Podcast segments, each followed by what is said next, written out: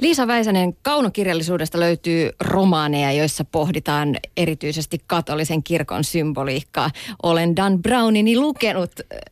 Sinulla on Vatikaanin hyväksymä uskonnollisten kulttuurimatkojen diplomi. Millaisia symboleja sä nostaisit Vatikaanista esille?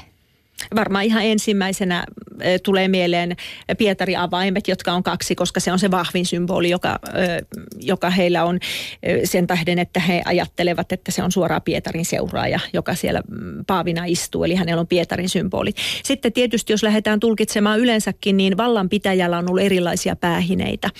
Paavilla on ihan omanlainen mitransa, niin se liittyy siihen, sitten kuninkailla on oma kruununsa. Kuninkaiden kruunu on itse asiassa erilainen kuin vaikka ruhtinainen kruunu, että periaatteessa symboliikkaa tuntee ihan siitä, että miten ne tavallaan, mitkä ne sanotaan harjat väkäset, jotka siellä ylhäällä on, niin ne on erinäköisiä eri kruunuissa. Eli ne on semmoisia näkyviä symboleja. Se, mikä minun huvittaa Vatikaanin symboleissa, on se, että siellä on valkokeltainen lippu.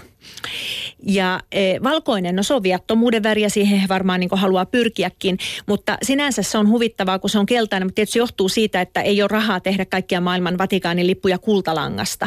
Nimittäin keltainen yleensä, niin se on ollut petturiväri, koska se keltainen yrittää olla kultaa olematta sitä, ja sen takia esimerkiksi vanhoissa tauluissa, niin voisi sanoa ainakin 1200-luvun saakka, niin Juudas Iskariot on aina keltaisessa viitassa, sitten hänellä on punainen tukka ja vasenkätinenkin, että kaikki ymmärtää, että hän on niin kuin ihan läpeensä paha.